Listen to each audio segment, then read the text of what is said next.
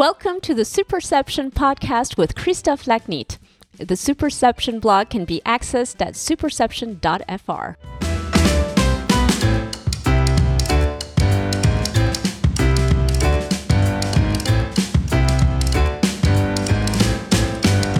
Welcome to this English episode with a French twist of the Superception podcast. Today, my guest is Ryan Serhant, who leads the number one real estate sales team in New York and number three in the United States, is the co star of the very popular TV show Million Dollar Listing and the author of the hit book Sell It Like Serhant. Ryan also has a vlog on YouTube with 900,000 subscribers.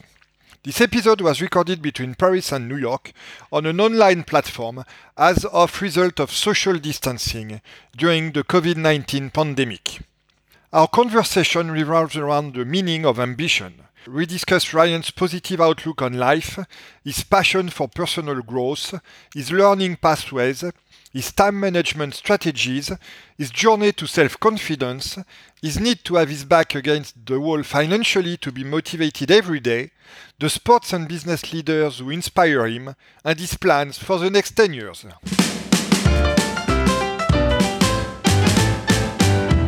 Ryan, uh, good morning and many thanks for being the, the guest of the Superception podcast today. Thank you for having me. How is it in France? So in France, we are on lockdown until uh, May 11, and we are supposed to have a, a, progressive and conditional exit to the lockdown on, on, on, on that day and the following weeks. Got it. Yeah, in New York, we are on lockdown until May 15th for now. Today, we, we are going to talk about the, the meaning of ambition. You may know from the email that we traded that uh, I have had four near death experiences one doing uh, rock climbing, and uh, I have also had three cardiac arrests.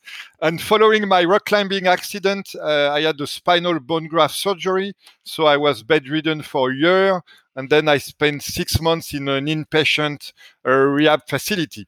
That's crazy. So obviously, my my life journey has uh, greatly influenced my life philosophy. And uh, when I read your book and I, when I, I watch your vlog, uh, I have the feeling that you have the same vision of life as someone like me who has gone through life changing events. Yeah. So that's what I would like to start the conversation uh, with, if that's okay with you. Sure. So the first uh, aspect of uh, what I was mentioning is your obsession for personal growth. Uh, your biggest fear in life is the fear of wasted potential. Uh, in your book, you write that uh, if I'm not growing, I'm dying. And uh, it's quite funny because years ago, uh, when I was describing my life philosophy on my blog, I wrote that who is not learning is dying. So, uh, where does your fear of wasted potential come from? Uh, comes from my my grandfather, actually.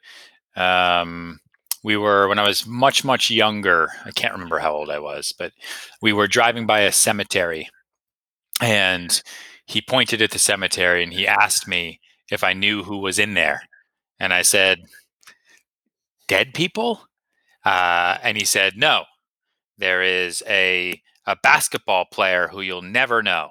There's a guitar player who you'll never know. There's a mathematician who you'll never know. There's an actor who you'll never know. There's a lot of people in there who just never found uh, their full potential, whether it was they didn't try hard enough or they never had the opportunities, and then they died, and that's it. No more options, no more chances. So make sure you work incredibly hard, harder than everybody else, and make sure you milk every possible opportunity you can because life could be over before you know it. Um, and that's the way my grandfather was. And I, I must have been like seven. So it was a very heavy conversation to have with me, but it's always, it's always stuck with me. You know, life is short. The today is the the sh- you know it's the shortest life you're ever going to live. Um, I concur. Yeah, yeah, you know better than anybody, right? You could die tomorrow, or have a heart attack, or fall off a mountain. So, um, uh, you might as well work as hard as you can and and live life to its fullest. Like I just, I, I don't know any other way. How do you balance the need to learn to develop your potential and the need to apply your potential to grow your business? I think there's a there's a synergy there, much like the way a professional athlete will uh, study, train, and practice every day. And then publicly, they'll go out and show what they've been learning and practicing on to help develop and grow their own personal brand. So for me, it's the same thing. And I, you know, I uh, I'm a real estate broker in New York City. We we sell a lot of real estate, um, but I also have a large education business we have an online course where we sell uh, we sell courses on how to sell and how to build a sales career and how to build a real estate agent career. And we have people from all over the world who take the course um, and you can see it on my on my website. But you know that's now uh, a part of my business. So there's a synergy to it. So you know one of the reason agents would want to work with me is, you know, yes, we can sell a lot. They can use me to sell more, but they also come here for the best training.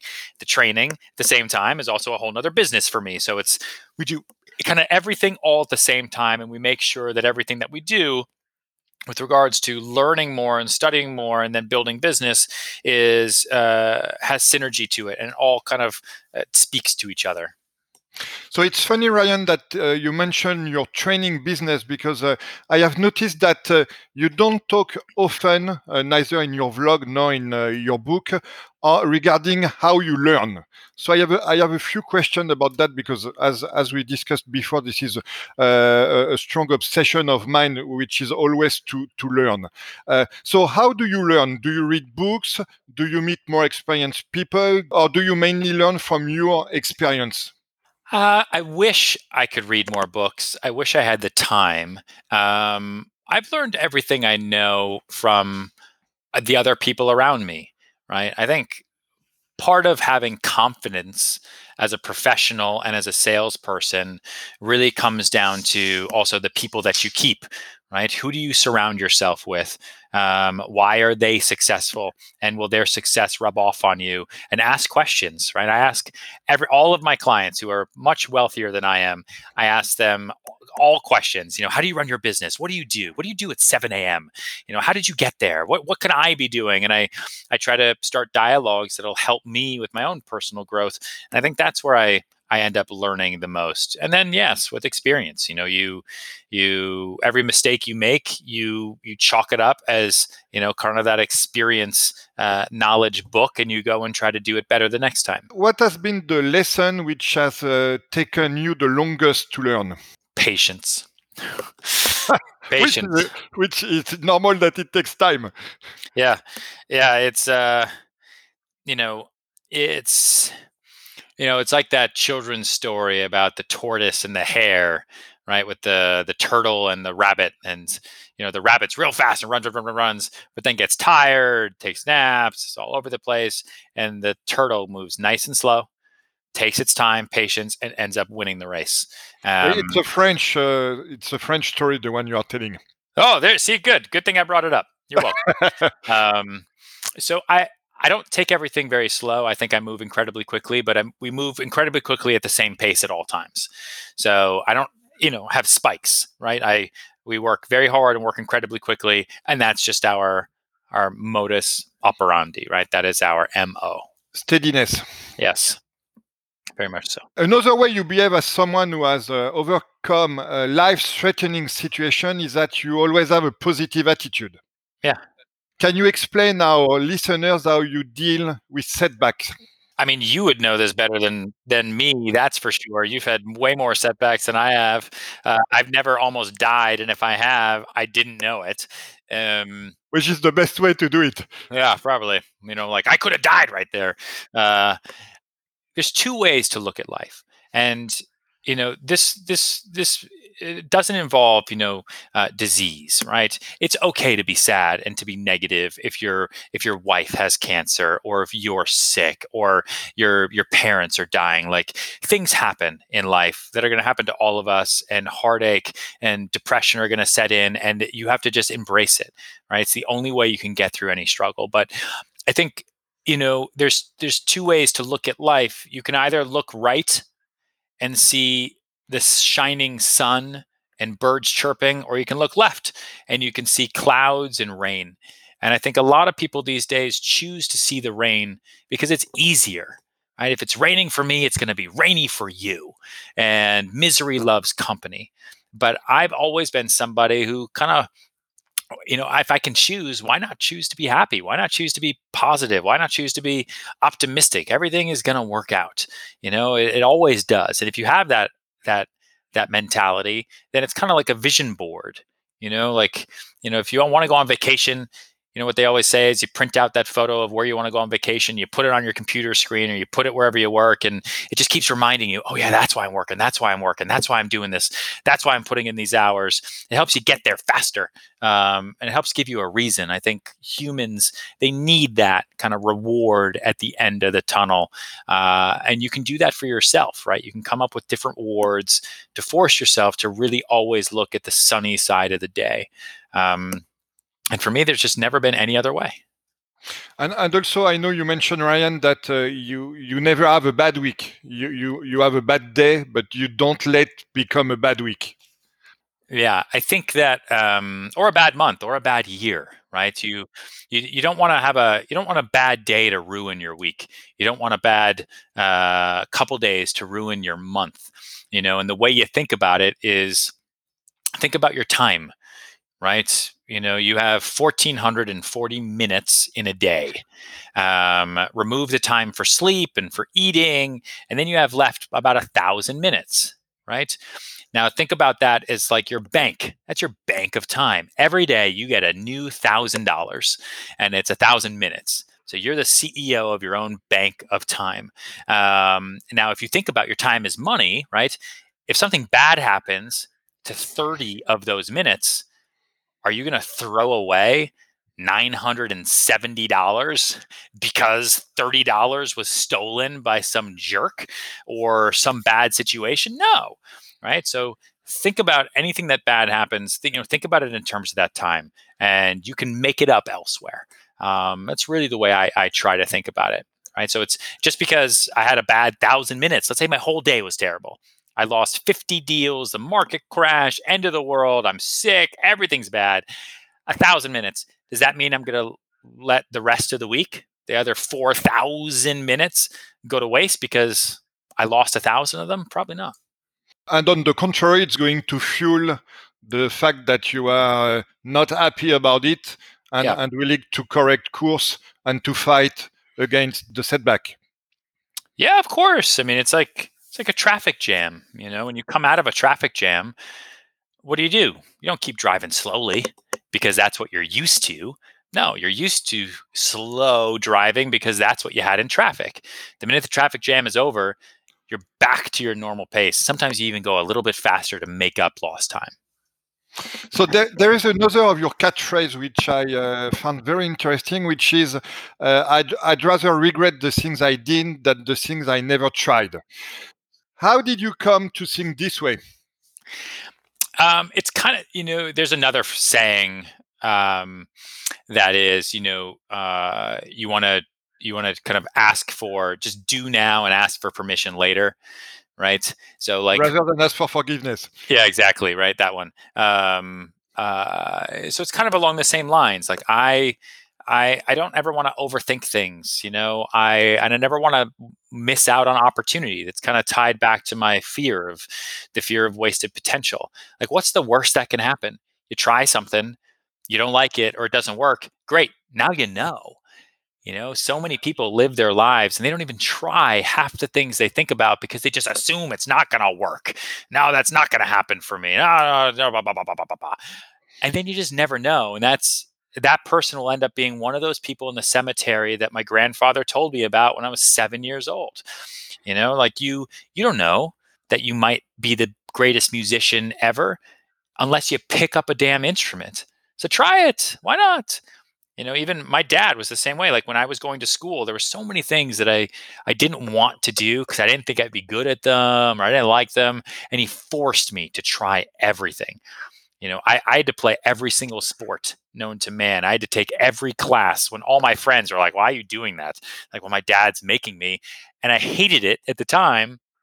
But I'm so much I'm so thankful now because I, I, made so many new relationships. I I learned so much about myself, you know, both as a as a student, as an athlete, as a professional, as a man, as a person that I otherwise never would have known had I not tried. So I'd always rather regret the things I did than the things I never tried. I have another question about this, which uh, not regretting the things that you have never tried. Uh, when you apply that uh, vision, how do you manage risk taking? Is is there a risk that you are going to take too many risks? Well, you want to be smart. You know, I you don't want to try jumping off a building and then say, "Well, at least I tried it." Yeah, I tried jumping off a cliff, so that does not work. Yeah, you tried jumping off a building. Keep your mental health and your physical health in mind with any risk that you take. Uh, but always figure out what the risk is. What's the risk? You try traveling, you try a restaurant, you try a new business, you try a sport. What's the worst thing that can happen? You're not good at it and you know that and you move on to something else. Okay, great.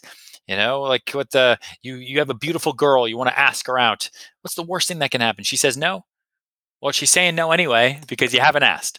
So, you know, there's um I don't know. I, I just you, just you keep your keep your mind and body uh, in check. Like if you you know uh, like don't jump out of a plane just to try it if you're really really really really really scared of of heights maybe that's not where you start you know like ease into trying things so about this uh, notion of risk taking, uh, I have also noticed that you like to have nothing to lose as someone uh, who has flirted with, with death would. Uh, and in particular, you like to put your back against a financial wall. So why do you need this to fuel uh, your journey in life? I'm I'm the kind of person who needs to be pushed a little bit sometimes. You know, it's I, I don't want to give out the impression that I'm the most self motivated person in the world.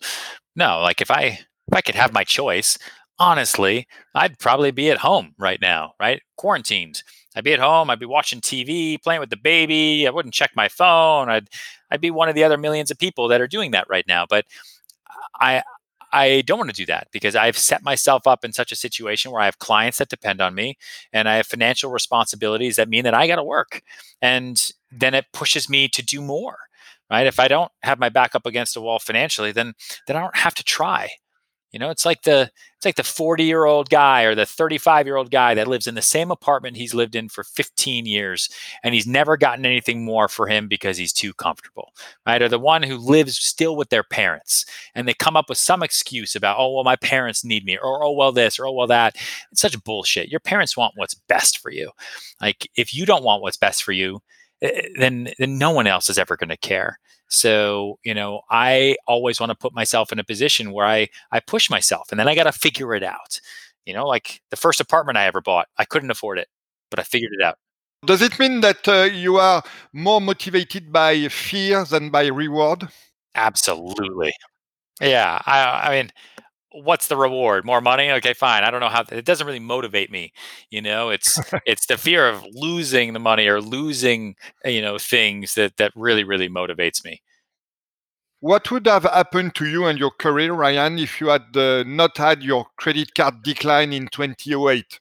Would you think you would have been less successful since then? Wow, you really did your homework. Um, I don't know. I if it wasn't declined then, it probably would have been declined the next day or another day. Um, you know, if it wasn't that moment, it probably would have been another moment. You know, unless the question is, you know, if I'd had extra money, if I had extra extra money and I hadn't been in a situation to even ever have my credit card decline, then then I don't know if I'd be where I am today. Honestly, probably not. I probably would have been more comfortable and just kind of doing what I was doing. Because if you don't, if you're not motivated to figure out how to pay your rent and how to buy food, you know, and how to buy a bigger house because you want to have a family, and how to get a nicer car because you're sick and tired of sharing a car or not even having one. Like, then you got to figure out what motivates you. And maybe material goods don't motivate you. Maybe it's spirituality and helping people. Okay, well, then you need extra money to be able to help more people, right? There's only so much time you can give. You only have that thousand minutes a day right? You can donate, you can give more time. So there's a lot of different ways that I think people can find uh, ways to put themselves into uh, to find their wall, which is what I call it. Um, that don't have to be money, right? It can be a lot of things. Um, you just got to find yours. Ryan, I don't know if I'm the, the first to tell you this, but uh, your work ethic reminds me of Kobe Bryant. You are the first person to say that to me. You, you, had to meet with a French guy to talk about Kobe Bryant. Uh, so, li- like him, you you wake up earlier to have a few more hours of work than your competitors, and like him, you have an especially demanding self-discipline. Uh, so, do you have role models in sports or in business uh, who have inspired you in your quest for performance? Oh yeah, absolutely. I mean, um, I grew up on the, you know, I grew up in Massachusetts, outside Boston. I followed Tom Brady's career from the beginning. You know, if you follow American football, yeah, I do. Um, yeah, so you've got Tom Brady. Um, he's always been a uh, a big inspiration for me. Um, you know, uh, and then other titans of industry. You know, um, uh, you know, Steve Jobs, right? Jeff Bezos, um, Bill Gates, you know, uh, Phil Knight founded Nike.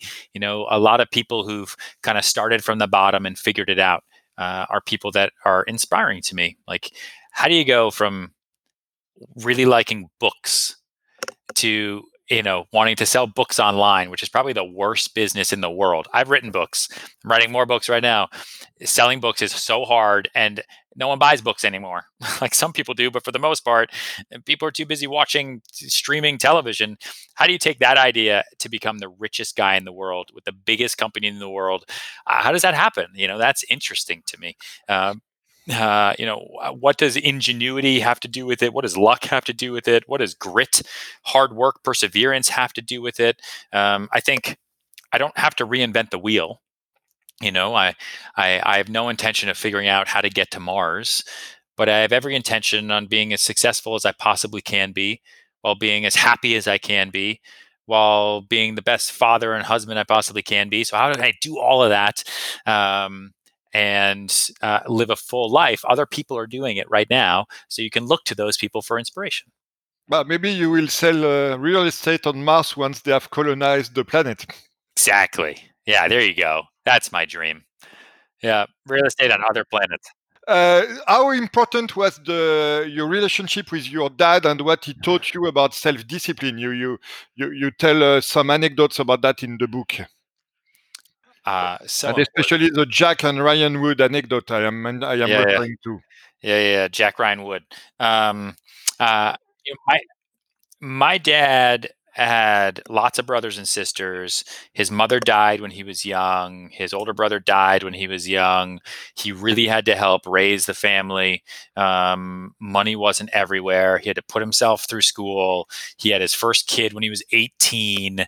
Um, and he went on to be a very very very successful person um, who is very by the book um, probably the most honest person i've ever met in my life to a fault um, but he really believes in the value of hard work and the value of the dollar.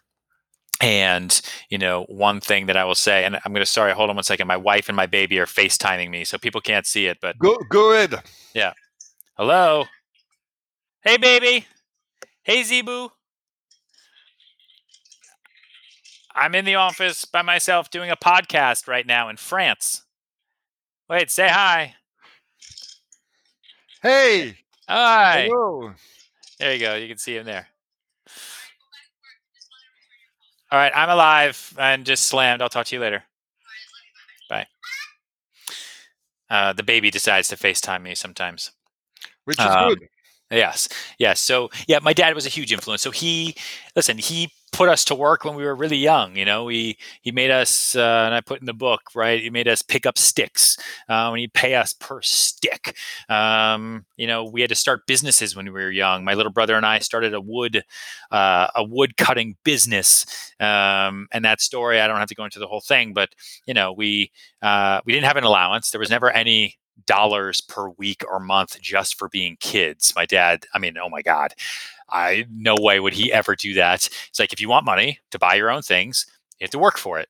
Here are the jobs that you can do because you're eight, you know, and they were yard work, chores, manual labor, things like that.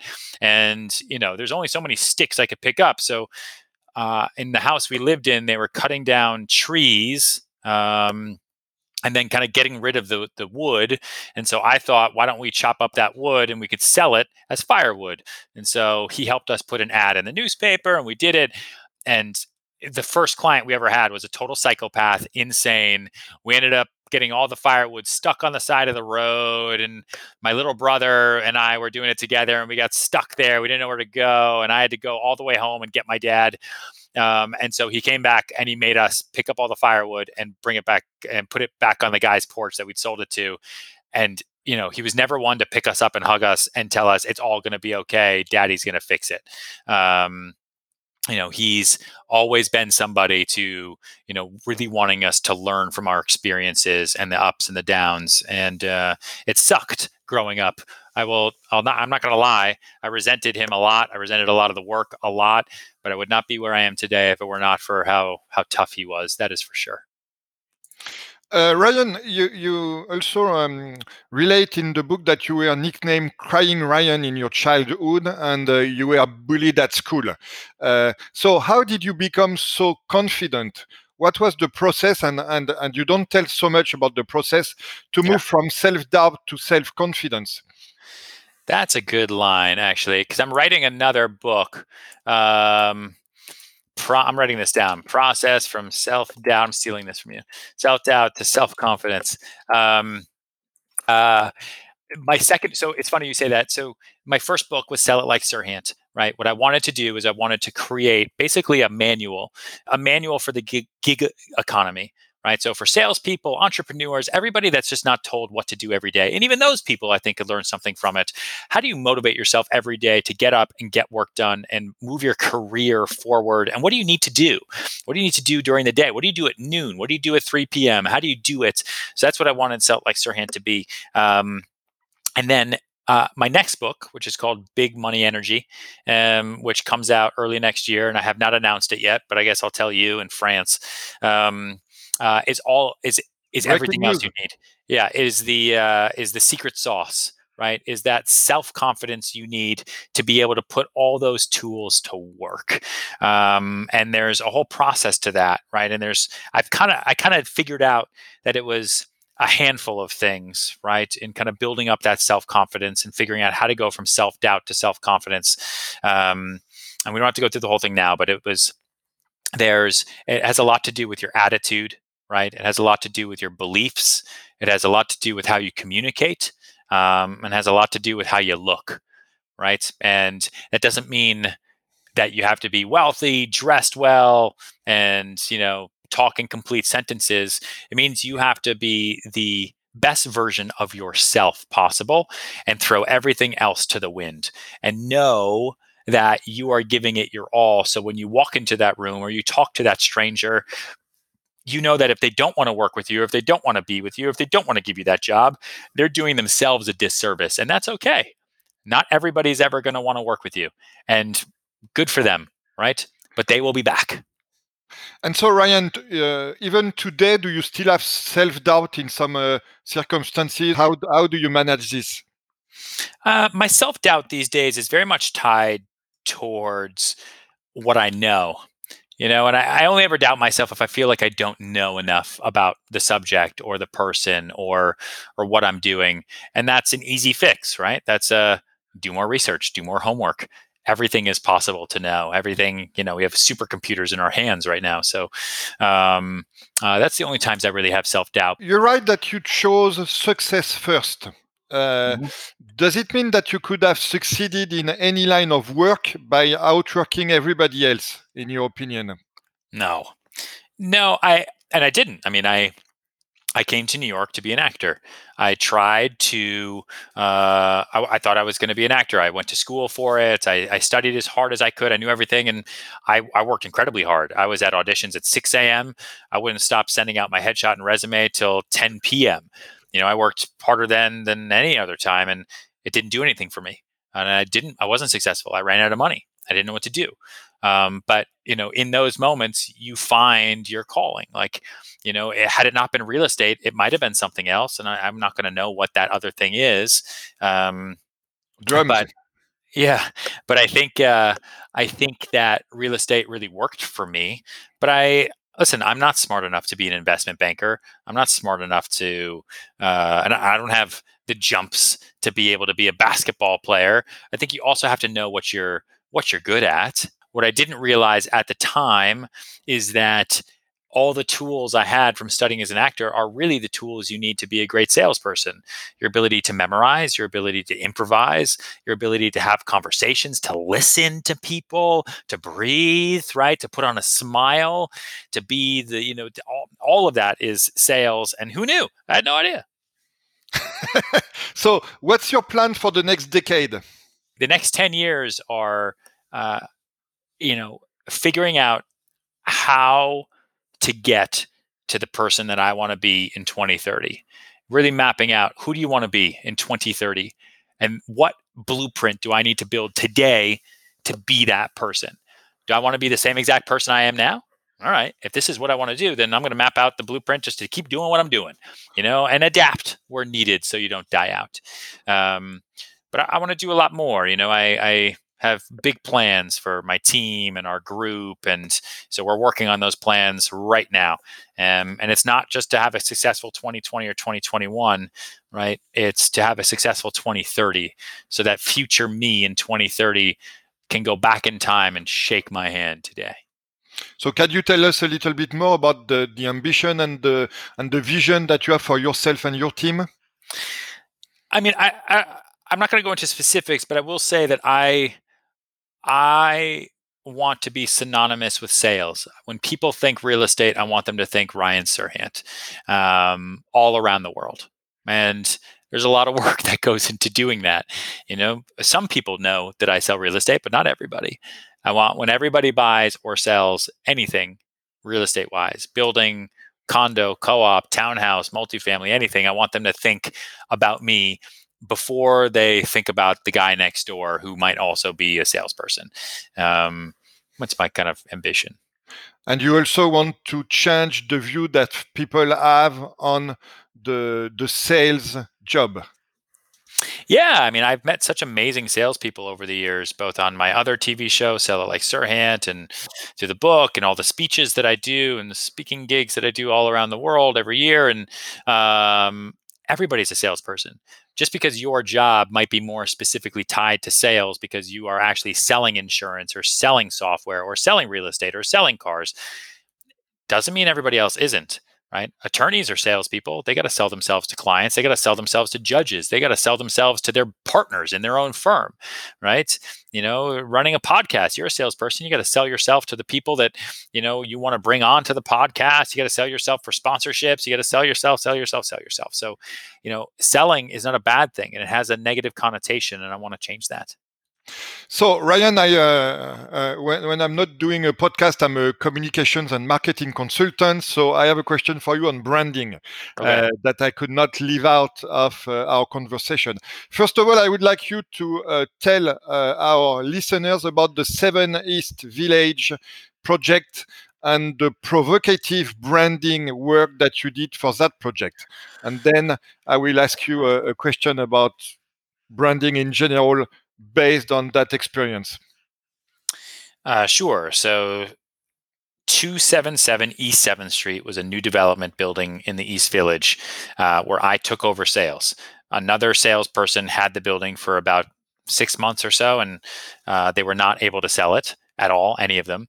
And so when I took over sales, I I had to I had to really give it a character, right? The uh, what the previous broker didn't do was give it any kind of story or any character. It's just another building in a weird location that was tough to sell. So we came in and we said, well, no one knows where 277 East 7th Street is. Everyone knows where the East Village is and knows where East 7th is, but you don't know where 277 is. So I want people to think about the location before they think about the address. So let's give it a name. Let's call it 7 East Village. All right. So that that people will know the location that way. And then let's not just use pretty photos of the interiors because pretty apartments are everywhere. How are we really going to stand out? You know the east village is is for the artists right? It's for the the, the punk rockers. You know there's tattoo parlors in east village. It's a cool kind of grungy new york neighborhood. So i had a friend who does cartoons a cartoonist. He's an illustrator. Come up with a cartoon of a of a mascot a character at 7 east village who is shirtless with a beard on a bicycle because there's bikes all over the east village because there's no subways. Um, at least in this part of the East Village, and I tattooed the address into his back and had him on the bike. Um, and that was, and no one had ever done that. Like no one had ever seen a kind of graphic representation for a building before, and um, people talked about it. And uh, and then we staged the apartments in an unconventional way. You know, we had Oriental rugs everywhere. We hung bikes from ceilings. Like we made it feel like it was in the location. We owned the location. When you sell real estate, it's about location, location, location. So we owned it, and we put it out there, and we sold the building out. And so, what, what I found interesting about that uh, experience, uh, Ryan, is that you explain when when you recounted that. Uh, the, the, there was a, a, negative perception about this provocative way you had of branding the, the building and especially the visual with the guy and the tattoo and so on. And you said, I don't care as as long as it gets people to talk about the building and they will include it in their tours and then yes. i'm able to sell it to them so hence my question do you think that all publicity is a good publicity which basically is what you were saying about this project or do you think this is true for only specific circumstances or situations honestly, I think all publicity is good publicity, um, as long as it's you know, as long as it's not criminal. You know, like if you if you kill somebody, probably not good publicity. Um, but if you're taking a risk in your business and people talk about it because they hate it, that's good publicity. At least they're talking about it. You know how hard it is to get people to talk about good things? You know, I do a lot of marketing campaigns that are awesome. No one cares. No one writes about it. Just beautiful real estate. So what? You do a cartoon with some tattoos, and people are like, oh no, how could he do that? Five articles sold out the building. So, you know, I want people to know what we're doing and I want them to talk about it and I want to push boundaries. There's no rules. Like it's real estate. You know, this isn't the SEC. It's not like stock market, right? This is uh, this is this is sales. You know, you want to do whatever you can to sell. And and basically, Ryan, we could ask the same question between young Ryan on million dollar listing, where you, you were doing something that maybe you no longer do today, and uh, more mature Ryan today, who's probably has a different brand a different image he wants to cater to than the one you had on the show a few years ago. Yes. Um, yeah, I mean, I listen. I'm a bit more responsible now. I am a, um, uh, you know, I have a family now. I have a business with lots of people. When the million dollar listing first started, I was completely by myself with one assistant. I could take a lot more risk, but I don't know. Professionally, I still take I take a, a lot of risk. I take as much risk as I possibly can. Why not? You know, and I I don't care if I sell. I don't care what I sell. I just want to sell as many properties as I possibly can. The Superception podcast final question is always linked to the current news. So I would like, obviously, to ask you about the, the, the virus crisis and uh, ask you maybe two questions about that. First of all, how are you keeping your team engaged in the lockdown situation? And how are you managing that specific situation with your team? And number two, what are you learning in terms of the, the topics that we have been discussing, that is to say, leadership, ambition, management. What are you learning from that very specific crisis? Sure. So uh, I talk to my team every day. Um, on Mondays, we have a team meeting, Zoom over Zoom, right over video. And uh, I give them lots of things to think about, ways to stay busy, things to do. I don't ever demand anybody do anything, but I tell them, here's what I'm doing and this is what I'm going to do to come out of this. And if you want to be like me, here's what you're going to do. And I touch base with everybody. I make sure everyone's positive. I help them if they need help. I I let them know that we're all in this together. You know, I I try to lead by example as best I can. Um, no one's ever going to want to work with me if if they're the ones working harder, right? I'm always going to be the one who works harder than everybody. Um, and then you know things I've learned in this you know, I've learned that uh, the home is very valuable, right? There is no better way to show people how how important uh, a great home is than by locking them in their current crappy one. Um, and so I think coming out of this, everyone thinks the real estate market's going to be really bad. I think it's going to be the opposite. I think a lot of people are going to come out of this look for a second, and then they're going to go see three bedroom apartments because, oh my God, they were stuck in a two bedroom with a baby for 60 days and nearly killed each other. We need that extra space. Um, and I think you know municipalities and cities and governments around the world are stepping up to really help their people uh, financially to make sure that they weather the storm. And I think that's going to be okay. Um, and I think we will come out of this. And I think it's just going to push a lot of people to really focus on the importance of home. Um, and then on top of that, right, the importance of values, family time, you know, holding on to what really means something. Like think about all the money you've saved in the last two months on on you know excess food and excess clothing and excess trips you know you want to live a full life yes you don't want to be uh, a captive in your home or your city but realize you know how full of a life you can have with less. Um, i think that's an important thing for people these days to realize so, Ryan, this is on this uh, positive outlook that we are going to uh, conclude this conversation. I thanks a lot for for your time and probably for participating in your first French podcast. This is by far my first French podcast, and it was it was kind of French. Your English is pretty great. Yeah, but my accent is very French. Yeah, it's good. so thanks a lot, Ryan. Have, have, a, have a good one and good luck for the business. Okay, I'll talk to you later. Thank you for listening to this episode of the Superception podcast. The Superception blog can be accessed at superception.fr.